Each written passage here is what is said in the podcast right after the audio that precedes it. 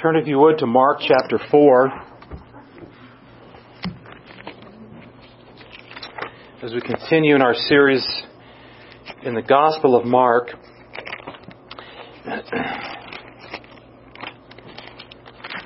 because Mark is, is, is so much more condensed than the rest of the Gospels, uh, sometimes we don't have a real feel for really the passing of time.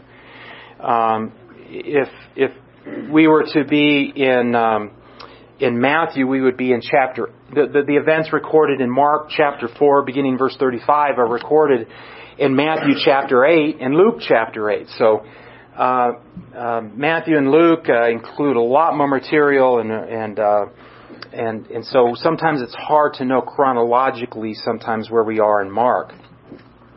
But one thing we do know is that Mark's focus, as just as a as a reminder, Mark's focus is on the the acts of Jesus, um, the things that Jesus did, not so much the things that Jesus taught, uh, but but but the, the the things that Jesus did to prove that he was in fact the Son of Man. Um, and and we will we we've just passed through one of the few teachings that Mark recorded of Jesus, and the parables of the sower and the, the mustard seed. And now Mark will return to um, the acts of Jesus. And he records for us a, a couple of occasions that um, I think were, under the inspiration of the Holy Spirit, are, are very instructive for uh, God's people in any time in history, but especially for us uh, today. There, there are times in life, certainly, when we, we face what I, what I guess I would call unfriendly forces. I suppose uh, I was going to say circumstances, but um, circumstances just seem so. It seems that more passive than forces. A force is something that you feel has come upon you, not as not what has just happened to you. But there are times in life when we have circumstances that seem to force themselves upon us. They know they have they have the feel of a force that is that has come upon us. I, I think of sickness as a force, accidents, getting knocked off a ladder, um, slipping on ice, um, the, the loss of employment uh, that, that's not just a circumstance. That, that's a force that we feel uh, that, is, that, is, that has is a powerful force in our life. Uh, I, I remember when we left Michigan, when we were moving back here, and uh, we had everything we owned in a U-Haul trailer. Uh, literally everything we owned in a U-Haul trailer. We're driving across Nebraska, uh, I-80, and I had one of the kids in the in the truck with me. and The rest of the family's in the van behind us and um, no job, didn't know what we were going to do. And I was, have you ever been in that situation where you're just uh, always on the precipice of panic, sheer panic? Uh, that was a force that was, that was upon me. Driving I-80 was a force that was upon me. Um, if anybody's driven I-80, by the way, the, the, there's a lot less road right now there's a lot less road construction on I-80 across Nebraska than there ever has been. I've, I was greatly appreciative of it. And, and, and they and they block off a lane like 10 miles ahead. So it, it's it's it's they're improving. Um, lack of employment, not just loss of employment, but lack of employment. These are all these are things that, that are forces that come upon us in life. These are the these are forces that are unexpected that are overwhelming, um, that are dominating. Obviously, the whole cultural setting right now that we're in is is very much of a force that is that we are feeling that, that it was certainly unexpected. I don't think anybody here foresaw this happening. It is certainly overwhelming. It is certain, certainly dominating. Well, in our text this morning, I think Mark will assure us uh, of two extremely vital truths that we need to count on, that we need to trust in when we feel these unfriendly forces, when we experience these unfriendly forces in our lives. And the first one is in Mark chapter 4, beginning in verse 35, and we'll read from 35 to 41. That day, when evening came, he said to his disciples, Let's go over to the other side. And leaving the crowd behind, they took him along just he was, just as he was in the boat. There were also other boats with him. And a furious squall came up, and the waves broke over the boat, so that it was nearly swamped. Jesus was in the stern, sleeping on a cushion. The disciples woke him and said to him, Teacher, don't you care if we drown? When he got up, he rebuked the wind and said to the waves, Quiet! Be still. Then the wind died down and it was completely calm. And he said to his disciples, Why are you so afraid? Do you still have no faith? They were terrified and they asked each other, Who is this? Even the wind and the waves obey him. If you remember um, chapter 4, verse 1, Jesus began to teach by the lake, and the crowd had pressed upon him so much that he got in a boat and sat on it out in the lake while all the people were along the shore. We read that in, chap- in chapter 4, verse 1. And so, verse 35 says that when he completed that teaching time, they took him, they, they, they, they didn't come back to shore, they just left from where they were. They were on the, already on the boat, and Jesus said, let's go to the other side. And what happened? Right away, there was a furious squall came up, and the waves broke over the boat, so that it was nearly swamped. Jesus was in the stern sleeping on a cushion. The disciples, disciples woke him and said to him, Teacher, don't you care if we drown? A fearful experience. Now here's my question. Why were they so afraid? Think about it just for a minute. Why were they so afraid? Think back, at least four of them, at least four of the disciples were who? For fishermen, Peter, James, John, and Andrew. They were all fishermen. These were seasoned fishermen. They, they, they lived in Capernaum, which is on the shore of the Sea of Galilee. Do you not think that they had never faced a storm like this before? Why are they so afraid? Then that's interesting. Now, so I thought, well, what what if some of the commentators, what were they? Well, some said that this was an unusual storm. In fact, some posited that, that they said this was a this was a demonically inspired storm because of how Jesus responded to it. And Jesus, uh, it said he rebuked the wind. They said, well, that, that's what Jesus would do with demons. He would rebuke the demons. So some have suggested that this was, that, that, that the disciples saw that, or perceived that this was an unusually supernatural storm that, that made them fearful. Um, what do you think? Do you think that was it? Uh, we, we do know from the Gospel of Luke that uh, when Peter's mother was sick, Jesus rebuked the fever so uh, we have to be careful that every time we see the word rebuke, we, we can't see demons, uh, unless we want to say the demons caused the disease, which they could. Here's what I think, for your consideration. Because of what they said, by the way, what did they not say? Just think about it for a minute. What did they, what did they say to Jesus? Don't you care if we drown? What would you have said? Save us! exactly. Save us! I mean, are, I can imagine, are they bailing water at this point? What? Probably bailing water. It's interesting, they didn't ask Jesus to save them. They said, Don't you care if we drowned? Here's what I think. I think that maybe even in this early stage, now again, now Mark doesn't record all the time that they've been, they've, they've had some time with Jesus. Here's my theory. I think that they thought that because Jesus was with them or because they were with Jesus, they wouldn't face any kind of storm. In other words, the fact that he was in the boat, they thought it's going to be smooth sailing, literally and figuratively. Now, we don't know exactly what kind of boat they were in. I, I, I understand there were a couple of different kinds of fishing boats. Some were relatively small, and some were, were really, I guess, quite large. So Jesus could have been in, in a cabin area, or if it were a smaller boat, he would have been just in, in the stern. But in either case, I, I learned that, that the, the rudder or the what, what do you call the helm? What do you call it? We have any boat people in here? The steering wheel? Do you say steering wheel? He's not a boat guy, obviously. the helm. Well, I know this. Anyway, you know the thing you steer the boat with is in the stern. It's interesting. That's where Jesus was. They were fearful, and we're not really sure why. These were seasoned fishermen.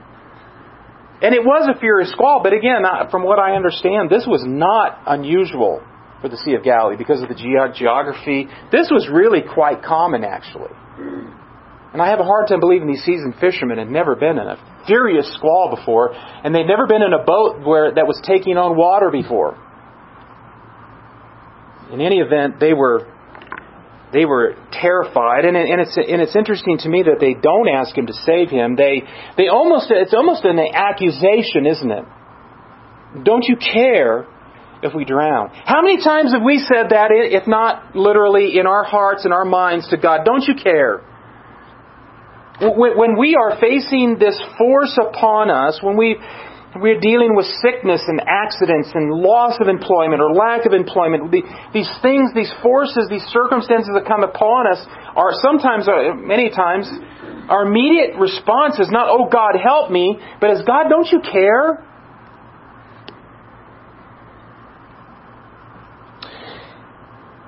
Verse 39, he got up. Just, just, just the brevity of Mark's uh, gospel just never ceased to amaze me. He got up, rebuked the wind, and said to the waves, Quiet, be still. And then the wind died down and it was completely calm. The, the, the picture here is him speaking to the wind and the waves, and when he and after he said, Quiet, be still, it was instantaneously still. The, the water was instantaneously calm. There, there weren't waves, and they weren't. It didn't take several hours to settle down, but that there was instant calm. We look at this authoritative command. I, I wonder if they uh, didn't think of Psalm 107. Turn, turn with me to Psalm 107. I, I, I doubt at this stage the disciples had, had thought of this, this psalm, but even, even his authoritative command to the wind and the waves was a, a sign of his divinity, obviously his power. But Psalm 107, beginning in verse 23, some went out in the sea in ships. They were merchants on the mighty waters. They saw the works of the Lord, his wonderful deeds in the deep. For he spoke and stirred up a tempest that lifted high the waves. They mounted up to the heavens and went down to the depths. In their peril, their courage melted away. They reeled and staggered like drunkards. They were at their wits' end. Then they cried out to the Lord in their trouble, and He brought them out of their distress. He stilled the storm to a whisper. The waves of the sea were hushed. They were glad when it became calm, and He guided them to their desired haven. Let them give thanks to the Lord for his unfailing love and his wonderful deeds for mankind. Let them exalt him in the assembly of the people and praise him in the council of the elders. I would even go so far as to say perhaps this storm was in fact, uh, uh, God did it to teach them something very, very important. And, and in this, this authoritative command, Jesus in his divinity stills this storm. And then there's this awesome revelation, and I, I, mean awesome, not like how we usually use it, but awe-inspiring, a, uh, a fearful revelation that they have about themselves. And he said, disciples, why are you so afraid? An interesting study for you sometime, if you're bored, is study through the New Testament, is see how many times the Bible says, do not be afraid. Don't fear don't be anxious. Over and over and over again, the Bible says, do not fear. You know the first thing I usually do? I fear. He says, do not fear. And then he says, do you still not have any faith? Now again, let me ask you a question. What was the source of their lack of faith? One option was they didn't have faith that God was going, that, that Jesus was going to keep them from drowning because in the context they said, don't you care if we, if we drown? So one of, one of these sources might be their lack of faith was manifested because they didn't believe that God was really going to take care of them. Another option is way back in verse 35. What started all of this? Verse 35, Jesus said what? What did he say? Let's go to the middle of the lake and drown. What did he say? Let's go to the other side. I think certainly part of their lack of faith was, in fact, their, their, their fear that, that Jesus was not going to take care of them, but I think also, did they really believe what Jesus said? Did they really believe his word? We're going to go to the other side. Don't you care if we drown? It, it, it, it's a non, almost a non sequitur. It almost doesn't follow. And then they learn something um, awesome about Jesus. Look, look at the response. Verse 41. Once Jesus said this, they were what? They were terrified. And asked each other, Who is this? Even the wind and the waves obey him. Guys, the first thing I think that we need to remind ourselves of, that Mark assures us of, when we face unfriendly forces is we need to trust in His powerful presence. We, we need to trust in His, His powerful presence. Now, obviously, it doesn't mean that we won't face storms. It doesn't mean that we won't face difficulties. In fact, the very, the very fact that we have to trust in His powerful presence implies that something, some force has come against us that, that, that we have to trust that He's present in our lives. And if we want to extend that, when, when we become fearful over what's going on in our country, by the way, there were riots in Aurora last night. Did you, did you see that? Read that? They broke into the courthouse and burned a, burned one of the rooms, burned down, and yeah, yeah. They, I guess they found something, someone that got did something a couple years ago that now they, and it's fearful. Lawlessness, rioting. We need to trust in His powerful presence. Doesn't mean He's going to stop it. But in the midst of this unfriendly, in the midst of these unfriendly forces, we can trust in His powerful presence that He is going to, in fact, say, Peace, quiet, be still. And I, I, think of Psalm 46 when He said, Be still and know that I'm God. We need to remind ourselves and trust in His powerful presence. Chapter 5, verse 1 is the second of the two. They went across the lake to the region of the Gerasenes, and the Gerasenes were on the other side of the Sea of Galilee, and this was a predominantly, it's called the Decapolis. There were, there were ten towns in this region. In fact, as a side note, one of the, one of the ten towns that was comprised, they called the Decapolis, you know, the ten city area, was a was a town called Pella. Pella is where uh, in in 70 A.D. Actually, yeah, it was 70 A.D. when the Roman armies came uh, against Jerusalem. And in Matthew 24, Jesus said, "When you see the abomination, desolation, get out of town. Don't go back. Get your coat. If you're on the roof, go. Get out of town. Get out of Dodge." And and believe the the Christians did, and Pella's where they went, according to Josephus at least. Pella in the Decapolis is where they went, which was Uh, almost exclusively a Gentile area. So this is the region that Jesus goes to. When Jesus got out of the boat, a man with an impure spirit came from the tombs to meet him. And this man lived in the tombs, and no one could bind him any more, not even with a chain. For he had often been chained hand and foot, but he tore the chains apart and broke the irons on his feet. And no one was strong enough to subdue him. Night and day among the tombs and in the hills, he would cry out and cut himself with stones. When he saw Jesus from a distance, he ran and fell on his knees in front of him. And he shouted at the top of his voice, What do you want with me, Jesus, Son of the Most High God? In God's name, don't torture me. For Jesus had said to him, Come out of this man, you impure spirit. Um, this, this, this man that meets them, and what's going to be confusing throughout verses 1 through 20 is Mark saying, He said to Jesus, but it wasn't really the man. It was the demon that was possessing the man. So it, it, it, it sounds confusing. So keep in mind that uh, with the with the except what prior to him casting out of these demons out of this man, it, the, the demons are the ones that are conversing with Jesus, not this man, which tells us something. I think gives us maybe some valuable insight into demon possession, in, in terms of uh, taking control and the ability to control. Uh, vocal the, the vocal capacities of a person which is which is certainly a, a, mystery to us, and certainly not something that probably we should spend a lot of time delving on and digging into.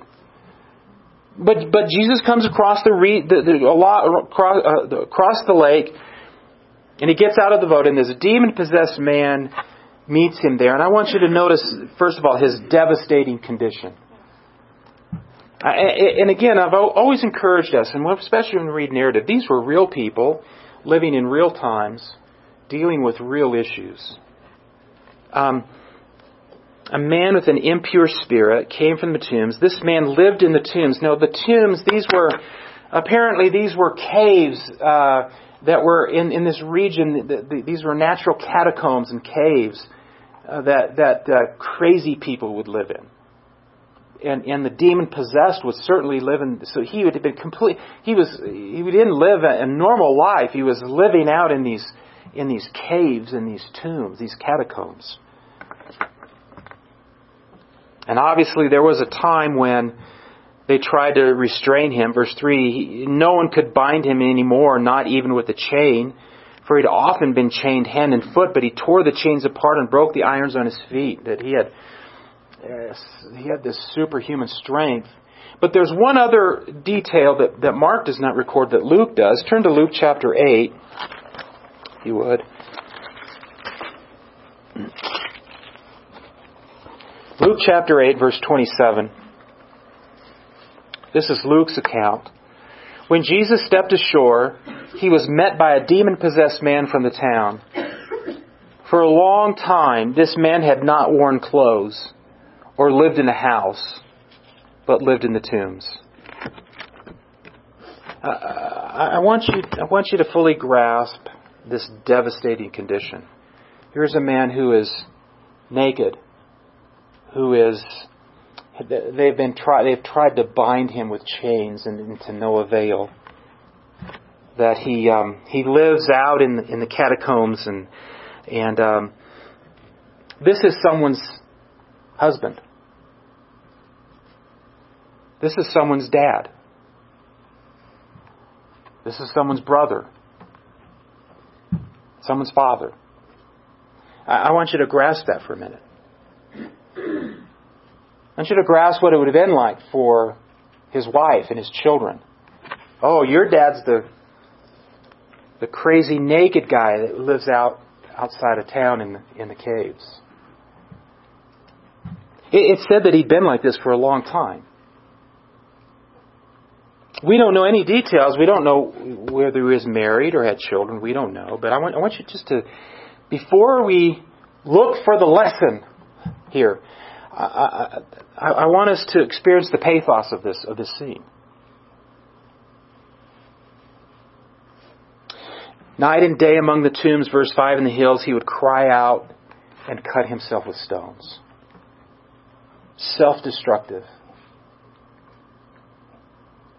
desperate. And Jesus shows up. Verse 6. When he saw Jesus from a distance, now again, there's this, there's this weird combination, the man himself and the demon. He saw Jesus from a distance. He ran and fell on his knees in front of him. Every, every knee will bow. And he shouted at the top of his voice, What do you want with me, Jesus, Son of the Most High God? In God's name, don't torture me. To see what came before that, Jesus had said to them, Come out of this man, you impure spirit. Jesus asked, What is your name? Did Jesus have to ask that? Why do you think Jesus asked, What is your name? It wasn't for his benefit, it's for his disciples' benefit. Because what did the man say? My name is many. My name is many. My name is innumerable. Legion. For we are many. And he begged Jesus again and again not to send them out of the area. And a large herd of pigs was feeding on the nearby hillside, and the demons begged Jesus, Send us among the pigs, allow us to go into them. He gave them permission.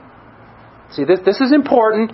Satan is not a God. Anything he does, he does merely by God's permission. He gave them permission, and the impure spirits came out, went into the pigs. The herd of about 2,000 in number rushed down the steep bank into the lake and were drowned. This is when Jesus made deviled ham.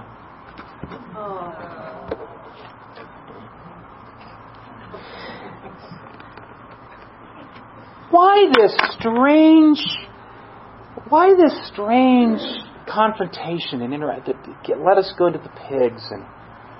Um, it's interesting if you read the if you read um, the Gospel of Luke, Luke's account, they, they beg him not to send them to the abyss.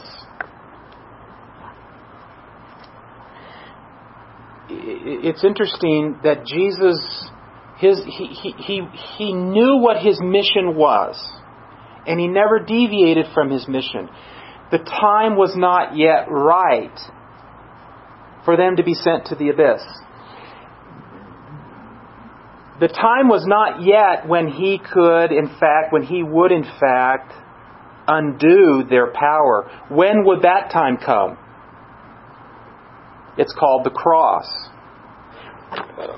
Turn to Colossians real quickly, if you would. Colossians chapter 2.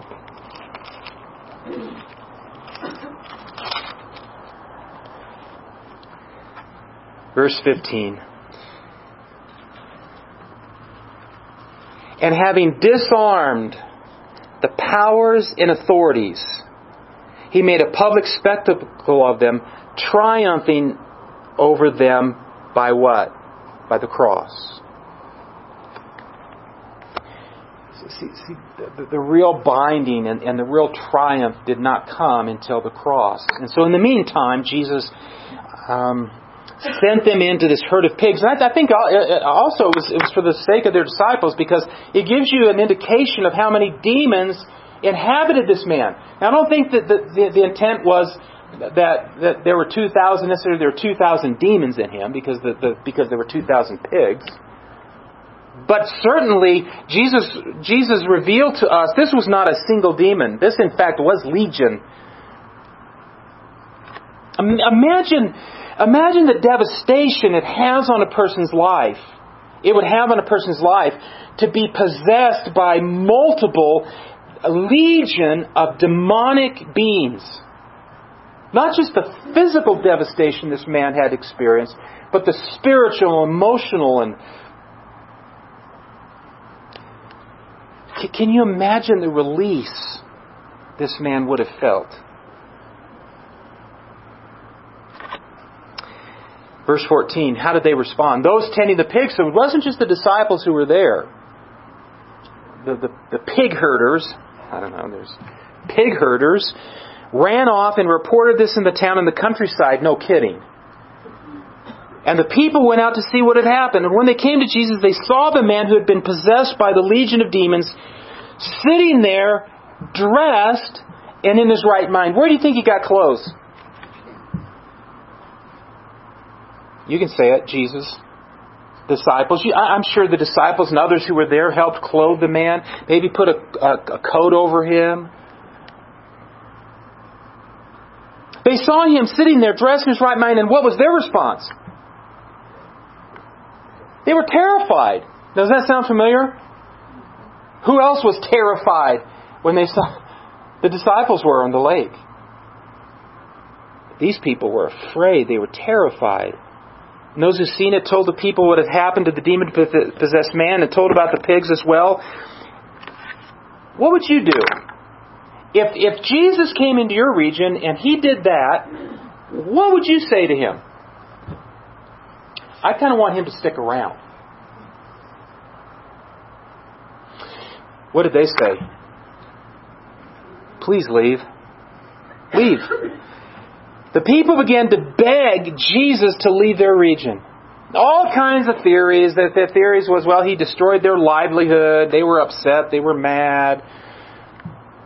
I, I think, though, that there is something about being in, in the presence of this kind of raw power that was fearful for them. So the people wanted Jesus, they, they begged Jesus to leave. Look with me at verse 18. As Jesus was getting into the boat, the man who had been demon possessed begged to go with him. Now maybe, maybe he didn't have a family. We don't know. Jesus did not let him, but said, Go home to your own people and tell them how much the Lord has done for you and how he has had mercy on you. So the man went away and began to tell in the Decapolis how much Jesus had done for him, and all the people were amazed. This was the guy, this was the that crazy uh, naked guy out there living in the catacombs. Now he's in his right mind, he's dressed, and he's telling them about what this man Jesus had done for him. A merciful Lord. Listen, when we face unfriendly forces, and I'm not suggesting that, that any of us anytime soon will be demon possessed. That's not the application. We, we need to trust in His powerful presence. It doesn't mean that, that we won't face forces, that we won't face things that are unexpected, that are overwhelming and dominating, but we trust in His powerful presence. But we also trust in His liberating power. And this goes without saying, but we need to remind ourselves of this that that in fact God is a God. If you really want to talk about a theology of liberation, that the, the liberating power of Jesus Christ to free us from those things that bind us, from sin,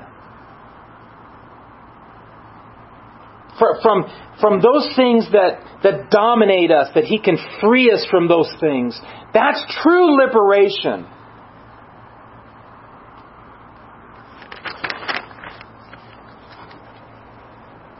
Doesn't mean that we.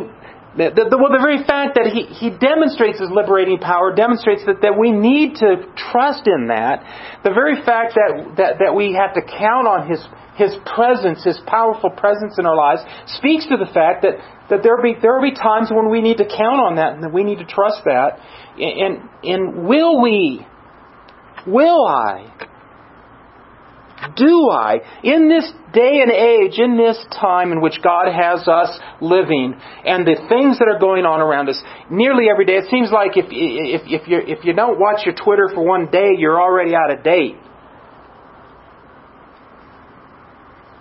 What is it that we need to trust in in this hour? We need to trust in His powerful presence, not just in our lives and the lives of our church, but in the life, but, but in our world. We, we need to trust in His liberating power. Listen, I'm not ready to throw in the towel. Listen, God doesn't need the United States to fulfill His purposes and His plans. I want to caution us that we don't dwell on just the outer, yeah, it looks bad. Okay? It looks bad. But man, this guy's life looked really bad. Let's not give up on the liberating power of the gospel, of God through the gospel. Let's not sit at home and say, you know, let, let, pray for, you know, Jesus. I, I, as I've shared before, I tend to be, you know, okay, let's just rip the band-aid off. Let's get, let's get this, let's get eternity going. I, I would suggest us that we need to trust Him during this hour in terms of His powerful presence in our lives, but also His liberating power in our world. In, in, closing, I would invite you to turn to Psalm 46. I think this would be appropriate for us to to read and take with us this morning as we leave. Psalm 46. And I think it encaps, encapsulates Mark 4:35 to 520.